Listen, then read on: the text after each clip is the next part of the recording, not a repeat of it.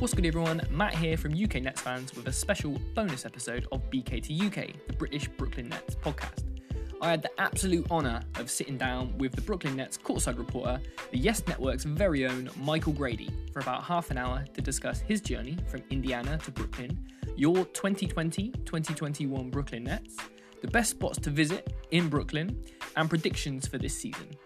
Make sure you're following us on Twitter and Instagram at UK Nets Fans and the pod itself on Twitter at BK2UK Pod. Make sure to check us out on YouTube by searching UK Nets Fans, where you'll find all of our previous episodes. And with that out of the way, let's get into it. What's good, everyone? Matt here from UK Nets Fans, and I'm joined by a very special guest indeed. You'll know him, of course, as one of the key pieces in the Nets on Yes broadcast team, and the man that can rock a turtleneck better than anyone else in the business is Michael Grady. Michael, thanks for giving us your time. How are you doing today? Doing well. Good to be on with you. Appreciate you having me. Thank you. Uh, the pleasure is all mine. Absolutely. Um, I wanted to, to go back and talk about your 15, 16 years in broadcasting.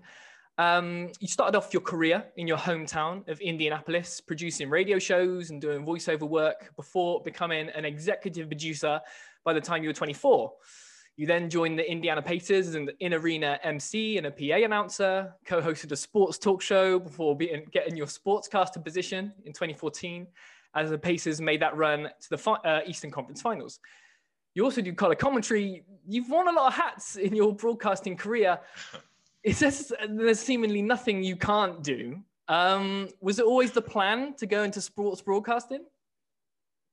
You know, it was. I would say from about 16 years old. Um, even before that, you know, there were little seeds planted um, that would kind of shape uh, my future. But I think it all came full circle around my junior year of high school when I realized that this is you know, absolutely what I want to do uh, when I was doing play-by-play for the uh, the high school basketball team. So, um, and they made a long run in the uh, Indiana high school basketball tournament, and um, and just following them along and following that journey and being a part of telling their stories, even though it was on that high school level, uh, it was amazing. And so, so yeah, so I, I whatever whatever it took. You know, I I, I loved every aspect of uh, sports broadcasting and broadcasting in general. So um, whatever was thrown my way, I was happy to uh, take it on and just see where the journey would take me. And it's and it's and it's brought you here to the Nets, and, and we we can be any more thankful. Um, you once said that Reggie Miller was like Black Panther to you growing up as a Pacers fan. What are some of your earliest basketball memories? Uh, and then what was it like to be able to work with the organization that you grew up loving? Um, you know, I, I wish I, I knew the moment that sparked me. I know my, my family was all into sports. My mom um, was into uh, was into sports, basketball, football, tennis, a number of different things, and so that kind of uh, piqued my interest. Um, the first memory I have of basketball was probably 89 90 watching the Detroit Pistons uh, win their two championships. Um, I, the only reason I remember that is because my grandfather got me a Detroit Pistons basketball that said back to back world champions on it. And I remember wearing that basketball out. Um, and then it was a few short years later, the Pacers started to come onto the scene and started to make, it a, make a name for themselves. And um, what bigger stage to make a name for yourself than against the Knicks at Madison Square Garden? And so seeing what Reggie Miller was able to do uh, on that stage, um, you know, defiantly. Um, you know, even at a young age, I knew Indiana was, you know, it was small compared to, you know, New York and how big New York was and how, you know, massive, you know, the garden was and what that meant to people, you know, not just in New York, but across the globe. Like that's, that's the garden, that's the Mecca. And so to see Reggie Miller and the Pacers go in there and defiantly make plays, have these spectacular moments, uh, it just gave you a great sense of pride, like I could accomplish anything. I know it was sports, but if Reggie could go into that environment with everybody, you know, uh, jeering him and hating him and throwing out all type of stuff, Spike Lee and all that, and for him to go out there and put to have the audacity to have that kind of performance and walk out with the win, whether it's the 25 point fourth quarter or, or the eight points in nine seconds, made me feel like I can do anything. Um, going back to the Black Panther comment, in the in the same way that that watching a superhero growing up would, um, making you feel like you can have these, you know, powers. And so um, I just kind of applied that, you know, to my own life, and uh, it was amazing to watch them growing up as a kid. And so yeah, to have the opportunity years later to be asked to do PA and do other things associated with the franchise, um, I, I just can't stress enough how mind blowing that was for me to grow up cheering them on and then to be asked to be a part of the franchise in, in any capacity was uh, was a, an amazing treat for me at that time. Absolutely, yeah. It must it must be crazy. Um, so in 2017, uh, you made the switch to New York. Is it true that you sort of sorted your first agent or your first representative thanks to an Uber driver?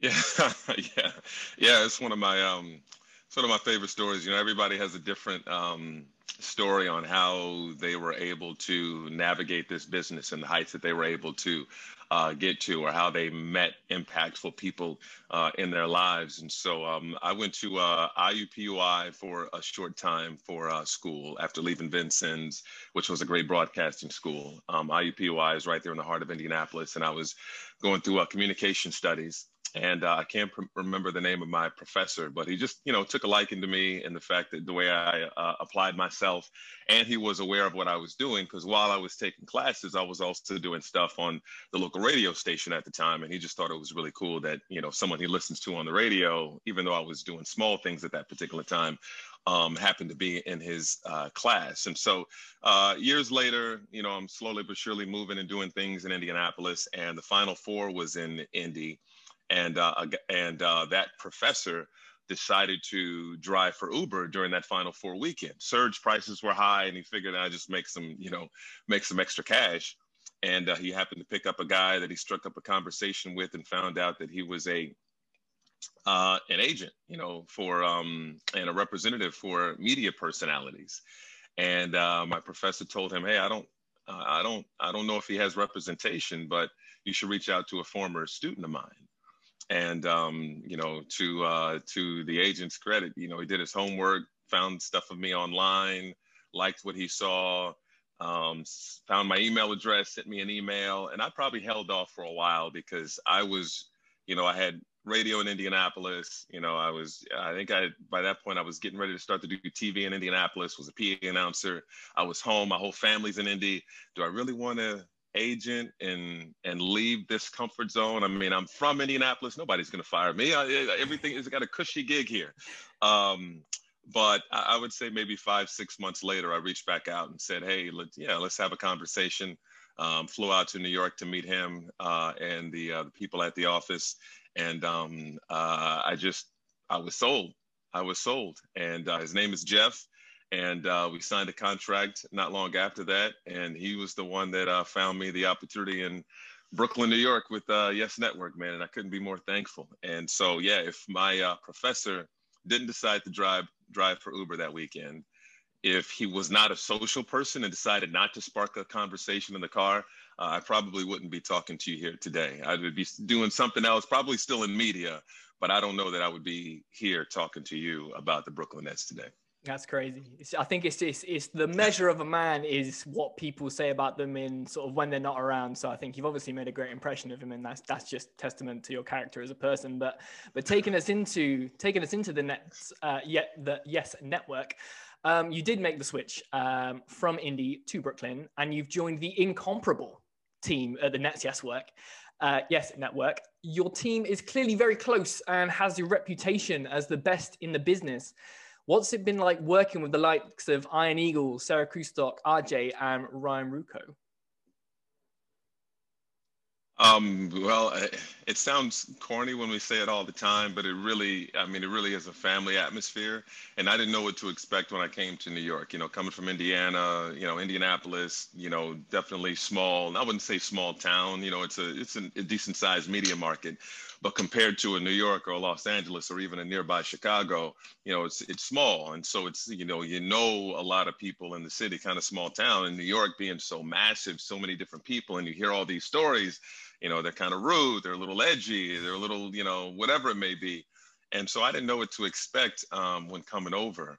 Uh, but everybody on the staff has been uh, amazing, and um, they just welcomed me with open arms. Not just Yes Network community, but the Brooklyn community welcomed me with open arms. But doing these broadcasts with Ian, someone who's so open, someone who um, uh, has taught me so much and is open to teaching others. It's not some he's not someone who just wants to keep his you know toolkit to himself, um, but he is amazing at um, offering advice, at uh, being encouraging at the same time. And so for a broadcaster who still has you know a lot of aspirations, you know with Yes Network and beyond, it's just amazing to be around uh, someone like that who's teaching me uh, so much. And and Ryan is such a you know a bright a bright star already, and has been one for uh, a long time, and continues to climb and grow. And uh, it's been it's been great um, working with working with him and his energy.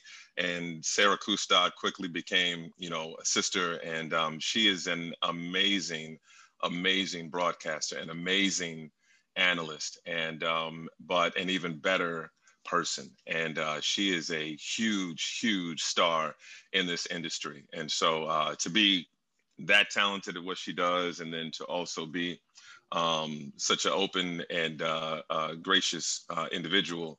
Um, she's really the heartbeat of what we do at Yes Network. And RJ, you know, I remember watch. I was at a Pacers game, uh, Pacers playoff game, and um, uh, the Pacers were playing the Nets, and I remember RJ had this big dunk in the middle of the lane, and I'm just like, oh man, this dude. And I, I uh, it's it's crazy because um, I was there as a, as a fan that day, and to fast forward to today and to be you know colleagues and. Um, uh, it's and, and and how quickly he's taken to this industry. It was just all it was always in the cards for him, obviously, uh, but just a great personality, great sense of humor, um, great analysis great perspective given the number of teams that he's been on and the different personalities and star players that he's been able to work with. So he has a great, unique perspective and is a big part of our team.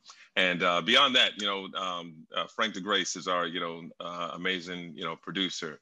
Uh, Dan Barr is our, you know, current director. Uh, Ryan Rutherford, Ian Riley. Um, we have a great number of guys and uh, people in the studio too who do a terrific job as well. So the entire team is is definitely a family. Good. Well, that that's something that's always really, really fascinated me, and like, I, I'm not. It's it's a funny thing to say out loud, but like the the amount of teamwork and the amount of work that has to go into to creating such a slick product on the TV for us fans who can just sit back and you know pop open a beer and watch the game. Like it's it's always something that's fascinated me. So what what does a typical game day routine look like for you in the in the broadcast team?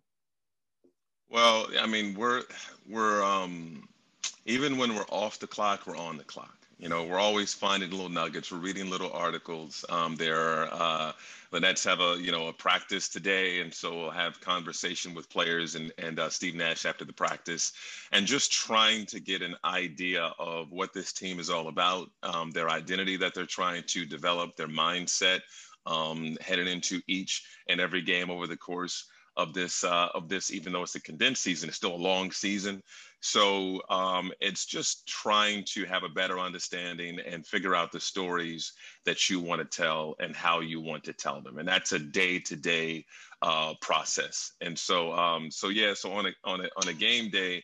You know, uh, Frank DeGrace does a great job of sending us little nuggets, storyline, uh, storylines headed into the game, um, an outline for the broadcast from pregame through uh, post game. You know, Ian's working on what he needs to work on to get ready for the game. Sarah's doing her thing. If it's Ryan, you know, he's getting himself prepared. I'm thinking about what questions I want to ask um, the coach and the players just before the game. And then how things will go and the stories that we may tell during the game. So you may have some stuff prepared, and then you just kind of see how the game flows and how you want to insert this nugget that storyline or whatever it may be. So yeah, our job, you know, really just you know storytellers and um, and being the liaison between these great players and this amazing uh, amazing fan base. And so that's really the goal each and every each and every night. And it's exciting. I mean, we we have a lot of fun on the broadcast, um, and uh, I love the sense of humor. I'm someone who's real lighthearted and um, you know, loves to joke, you know, doesn't take things too seriously. And so I, I just felt like I fit right in with Ian, his sense of humor, Sarah, her sense of humor, Ryan, the same respect, RJ. But in the same way that we can be entertaining, um, we're going to break the game down and do an amazing job with that too. So it's um, work hard, play hard. In my, you know, in my, and when you're prepared, uh, I, I feel like it takes a lot of pressure off, and and we make sure that we come into every game as prepared as we can be. Absolutely, you took took the words right out of my mouth. You're just that you guys just seem to embody that work hard, play hard, and as long you know you know you're confident in the work that you've done, then that means you can kind of show off that that chemistry that you guys clearly have. And if, if you could bottle that, then you'd, you'd be onto a winner.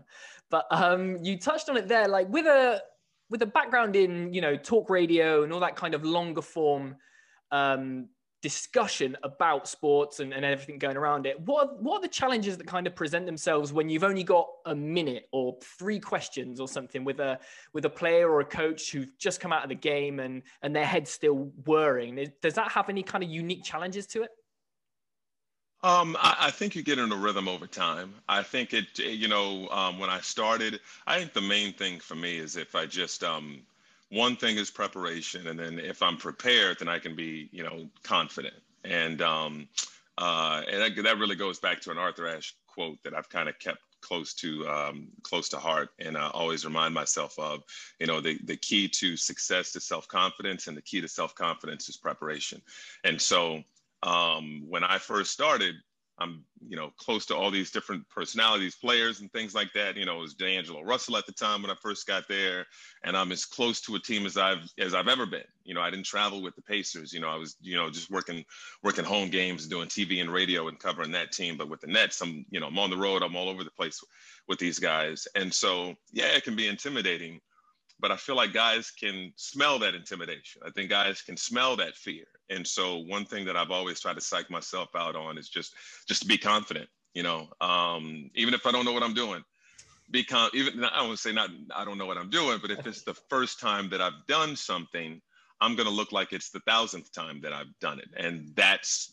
just a mental mind frame that I uh, I try to have when I step into something. And so um, that's really the main thing. Make sure that I'm prepared, and then just step in confident, I mean, and just remind myself that I'm that I'm here for a reason. And so, um, could players look at you crazy given a certain question? Could they not be ready for a certain question, whatever it may be? Yes but i try to be I, I try to be careful with the way that i ask questions. I try to be careful with the way that i frame questions because trust is so important when you're talking about a courtside reporter uh, and his relationship with a player. So i try to be careful with the way that you know the questions are framed. Um, i give definitely give thought into what i want to get out of this interview and what i think the fans care to get out of uh, certain interviews. And so that may be a big picture question and may be a small picture question in terms of coach tell me about this you know this game and what you're looking for in this game or this particular player or um, you know this guy's been doing this over the course of the past couple of weeks or over the course of the last five games. You know give me some backstory on this or what's been the focus in practice lately whatever it may be to help uh, share the story of what's happening with the team um, uh, right now. So so yeah there's I, I wouldn't say i wouldn't say there's i wouldn't say pressure is the word um, and I, I try to shy away from any sort of um, language or rhetoric that uh, may psych psych me out or go, oh man, uh, this is a big moment or this is whatever. This is the, you know, um, I just try to take it, you know, game by game, moment by moment. Um, treat, you know, Kevin, don't don't get psyched out. You know, you're talking to Kevin Durant. I've, I've been doing this for, you know, a long time, but I want to get to, I want to get to know Kevin because the better I get to know him, the better the fans can get to know Kevin, Kyrie, Spencer, Caris, Jarrett, DJ, all those guys. Good stuff. Um, you said this is like the closest you've really been to a team. Um, so you joined the Nets, uh, the Yes Network after the Nets had that 20 win season, uh, and now we stand at the precipice of a season with KD, as you mentioned, and Kyrie Irving leading a team who have very, very real championship aspirations. As someone who is so close to the Nets, are you surprised that their fortunes had turned around so quickly? Um, you know, no. I there was um, man. I, I grew up like uh, connecting all of the dots here.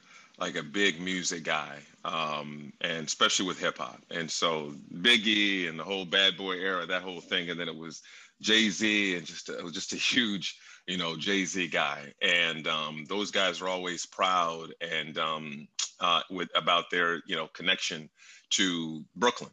And um, I just I just love the New York New York sound, love the New York vibe. And when I first visited New York, it felt comfortable, as crazy as that may sound, because of how much I entrenched myself in the music.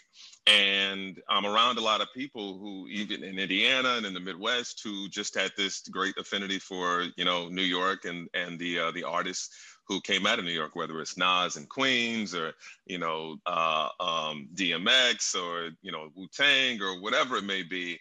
Just a strong connection to New York, even though some of us had never visited New York and so um, just the way that people up Brooklyn um, and, and, and pop culture and uh, growing up in that, when the team announced that they were moving from New Jersey to Brooklyn, I just I just had a feeling that that was going to pop. You know, they they needed a they needed a they needed stars for sure. Um, but once you're able to get stars to Brooklyn and the way the Brooklyn community continues to grow, and just it's just, I mean, it's just cool. I mean, that's just, there's really no other way to put it. It's just cool. I, I figured at some point, at some point, someone would break the mold, join the Nets, really get the ball rolling. Did I ever envision that it would be a guys the caliber of a Kevin Durant and a Kyrie Irving? Uh, no, but a return to relevancy Abs- absolutely, absolutely. It's just the kind of franchise that they have. Sean Marks has been a godsend to navigate through that, you know, that trade with, you know, Chris, uh, excuse me, uh, Paul Pierce and Kevin Durant losing all those draft picks, and for him to do what he was able to do, get a system in place um, where they have a great player development staff. Given Kenny Atkinson his credit too with what he was able to do with so many of the guys on the roster, watching Caris LeVert develop, Joe Harris develop, Jarrett Allen develop, um, uh, and set that foundation. Uh, and not only that, I got to give credit to the guys who knew that they wouldn't be here to see the team get to the promised land, but still balled out despite that. DeMarre Carroll, Jared Dudley. You know, there are guys in that in that ballpark. You know, D'Angelo Russell playing a significant uh, significant role as well. Um, you know, uh, Trevor Booker, uh, Rondae Hollis Jefferson, given his time. You know, there are a number of guys who uh, you know were a part of this, um, and even before that, I can go I can go even before that, but um, that played a big role in setting the foundation for the culture that Kyrie and Kevin found appealing to uh, to want to join. So um, so yeah, I, I just I just I, I, didn't know it would be to this magnitude again, but I figured eventually um, Brooklyn being Brooklyn, uh, it would eventually pop. Yeah, that, that sounds so familiar. I mean, there's you're talking to a guy that's across an ocean, and we do a we do a we, we do a weekly podcast about this Nets team, and and it's exactly the same. It's you get you go over and visit, and it just feels so familiar because of all the cultural impact that it has. So so that's definitely something that I that I completely completely see where you're coming from. Um, obviously, as you touched on, KD and Kyrie are going to get most of the attention um, from uh, from the media and from Nets fans along with our core guys that have been here for a long time, like Caris and Spencer and Joe and Jarrett. Who have you heard uh, that has been impressing in practice that's kind of going under the radar uh, that you think is going to get some attention from net fans as this season progresses? You know, um, th- that question's been asked a lot, and um, nobody has really come up consistently. Um, you know, in past years, everybody was raving about Caris LeVert and what they were seeing from him. Really, the past couple of years, people have been raving about Caris. Now it's something that they expect. You know, Spencer is is some. You know, seeing what we see from Spencer is something you expect. Joe Harris as a utility guy, a Swiss Army knife who can do a little bit of everything. There's an expectation there. Um, uh, Jarrett Allen, we're looking forward to continuing to see, you know, his growth. So I think there's nobody necessarily that's under the radar. I think as time goes on, guys like Bruce Brown um, uh, may get his uh, opportunities. Uh, people like what they've seen in a short amount of time from Reggie Perry, even though he is so young. Um, I wish that Nick Claxton um, was not dealing with the knee injury because I feel like he is someone that we would be talking about in that regard. So I'm hoping that he's able to get back to full strength um, very soon. But each of these guys have balled out, and a number of guys have said this is the most competitive training camp that they had ever been a part of. Absolutely, yes. Um, I, yeah, this is. I think with Nick Claxton especially, there's been so much hype about how how impressive he's been sort of internally. It was going to be great to see him come back, and especially as a sort of position of need um, within the Nets. I think. Um, so, as UK-based uh, basketball fans and Nets fans, we're lucky that our team plays Brooklyn, uh, plays in Brooklyn, and they call the city their home. So, as a holiday destination, there's there's plenty to do. So, in your eyes, if someone had one day or one weekend in Brooklyn, what would you recommend they see to get a feel of the city? What would they do? Uh, I would I would say um, I would say have breakfast or brunch. This is in a normal normal in, environment yeah. post COVID, um, uh, but of course you want to take in a game because um, I, I believe that Barclays Center, uh, even though uh, it's approaching a decade um, uh, uh, in, in, terms of how long it's been around, I still think it's one of the better arenas in the um, entire NBA. Uh, and so you definitely want to visit Barclays Center. Uh, and I can't even imagine what it's going to be like when fans are allowed back in the building. Um, but uh, Sweet Chick is my favorite, you know, brunch spot. You know, to get some good good chicken and waffles. That's a great spot to go to. Great vibe uh, in there. Um, you've got to go to you got to go to Dumbo and uh, soak in and take in the views there. Some really good places to uh, to eat, but on a nice warm day, that's a beautiful spot. Um, Brooklyn Heights is a nice place to go to along the water as well with more views, and you can get there walking along, uh, walking along Dumbo. Um, you got to get a great pizza slice, and there are a couple of great places right there in uh, the Dumbo area where you could do that too. Um, uh, yeah, make your way to make your way to Bed Stuy, walk through, you know, uh, check out old stomping grounds of uh, you know, Biggie Smalls, we talked about a little bit earlier. Um, uh, there's a there's, there's there's just a lot. It's just a lot, and really just walking around and just people watching, man. It, there's a there's a um, there's a pulse to Brooklyn, um, unlike any other place that I have uh, been that I just uh, absolutely absolutely adore. And so really just walking around, even if you go to the Atlantic Avenue Barclays Center area and just kind of walking around uh, there, I think um, I, I, I, I you, everybody will enjoy it. Good stuff. I've, I've been once and I need to go back, but um, yeah, it's, it's uh, yeah, I'll get there. I'll get there. I'll get there. Um, so yes, anyone, have to. anyone that follows you on Instagram knows that you're as talented behind the camera as you are in front of it, as you're a keen photographer. Where's the spot you'd recommend in the city that you most like taking photos of? Best photo opportunity.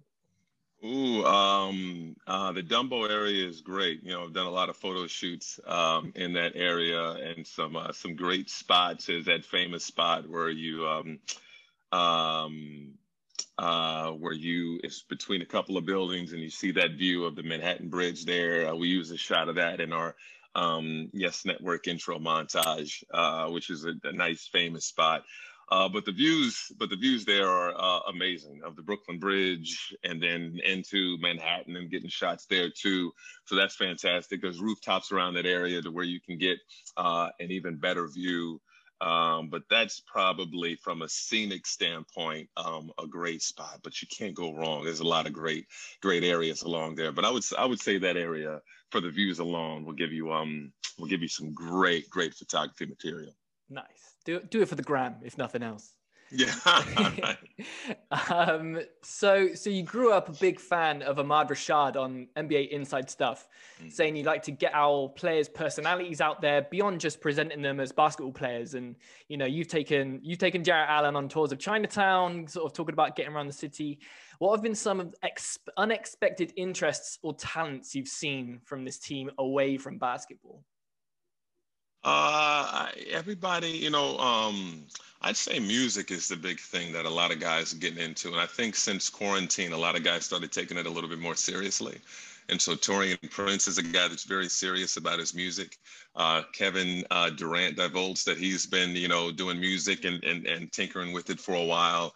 Uh, Kyrie Irving is, you know, showcased some of his music on his uh, on uh, IG Live uh, not long ago. Um, something that he's messed around with. Um, folks know, you know, I mean, following Jarrett Allen since he since he joined the Nets, that he's just a, a, a big computer nerd, can take them apart, put them together. Um, uh, plays, you know, plays a lot of video games, but also studies. I found I found uh, wild um, the soundtracks of uh, video games and the mood that the video game tries to put you in through music. Uh, and so he plays uh, like Legend of Zelda and has analyzed the music that they utilize in that game, which is just I don't know, you know, uh, uh, it's it's wild. Um, Spencer Dinwiddie with uh, all the stuff that he's into. I mean, he's he's into a lot of different things, of course, um, a lot of business endeavors and things like that. But uh, but also we're really into cooking and uh, prides himself as being a big time cook. Caris looks like he's gotten heavy into fashion now, and so he's a whole he's the a whole Instagram influencer now. Yeah, no doubt, no doubt. And his uh, what he was wearing that first game uh, against Golden State was different. So he's he's um, he's embraced he's embraced his artistic side from a fashion standpoint, and I'm all for it. Uh, and then, um, and yeah, Joe Harris got the tattoos, you know, family, you know, keeping that close to mind. But even his style is kind of, I noticed after that first game, he's kind of taking a step in a, in a different direction as far as fashion is concerned, and I'm here for that too. So, yeah, I, I love I love tapping into the personalities uh, of these guys and getting to know them because again, uh, that means the, fan base is getting to know them too. So Instagram's going to have its place, social media is going to have its place to where you can kind of get to know these guys and they can uh, um, reveal things about themselves in their own voice. But I, will always feel like there, there's uh, going to be a need for uh, Ahmad Rashad on every on every team to um, kind of chip away at the layers of these guys a little bit because I know it means a lot to the fan base. It, it certainly does. Um, Michael, you've been really, really generous uh, with your time. Uh, thank you from the bottom of my heart for coming on uh, BK2UK and having a chat. But I thought I'd sneak in one more question, and I want to. I'm going to ask you to make a pre- prediction for this year. Is 2021 the year that we see the Larry O'Brien Trophy come to Brooklyn? Ooh, that is a that is a really good question. I'm not I, I I'm gonna chicken out and not go that far.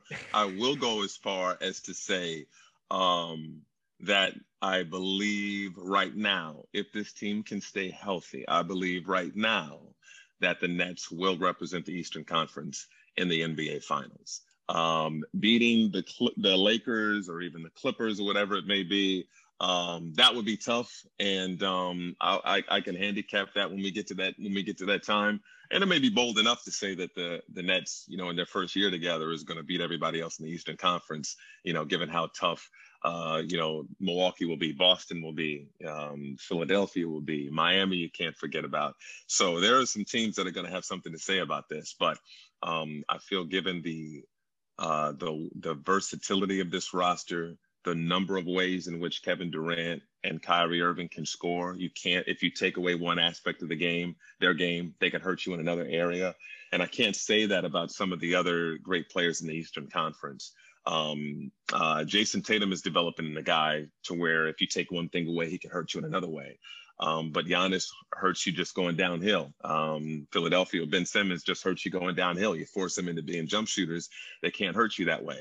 Um, so if you cut off the lane for a Kevin Durant or a Kyrie Irving, they'll just shoot jump shots on you all day. If you crowd them, they'll get by you. Uh, if you do find a way to slow them down somewhat, you still have Caris LeVert, Spencer Dinwiddie, you still got Joe, you still have a number of guys. So I'm not just saying this as if I'm a homer. I'm saying this because I really believe that this this roster uh, has a lot of weapons on it. Two of the most talented offensive guys in the league, and um, and if they get if they continue to work on that defense, um, they could they could very well be holding up the Larry O'Brien Trophy uh, come July. Nice. It, it, it, ain't bragging if it's true. Do you know what I mean? It's yes. it's, it's, a, it's a bit of pick your pick your poison for for the opposing teams. I don't envy them at all. Um, well, if you know if if, you, if Grady thinks that the uh, the Nets are coming out the East, it's got to happen, right? Um, again, thanks, thanks for joining me today. And if you could do me one more favor, just before we go, is if you could just let Joe Tsai, Sean Marks, and everyone at the Nets know that 3,000 miles away across the Atlantic, there's a bunch of Net fans wishing them a healthy and safe rest of the season. And we're hoping we can travel back in time uh, for that parade up Atlantic Avenue. Oh, we'd love to see it, and I definitely will. And uh, we appreciate you guys, and and um, and it's and it's awesome uh, to see to see uh, the strength of this fan base, uh, even overseas, and that's amazing. And hope to see again in the parade. Um, you all have to be here. We would love to see it, my man. It's the date. Thanks very much, Michael. Appreciate you.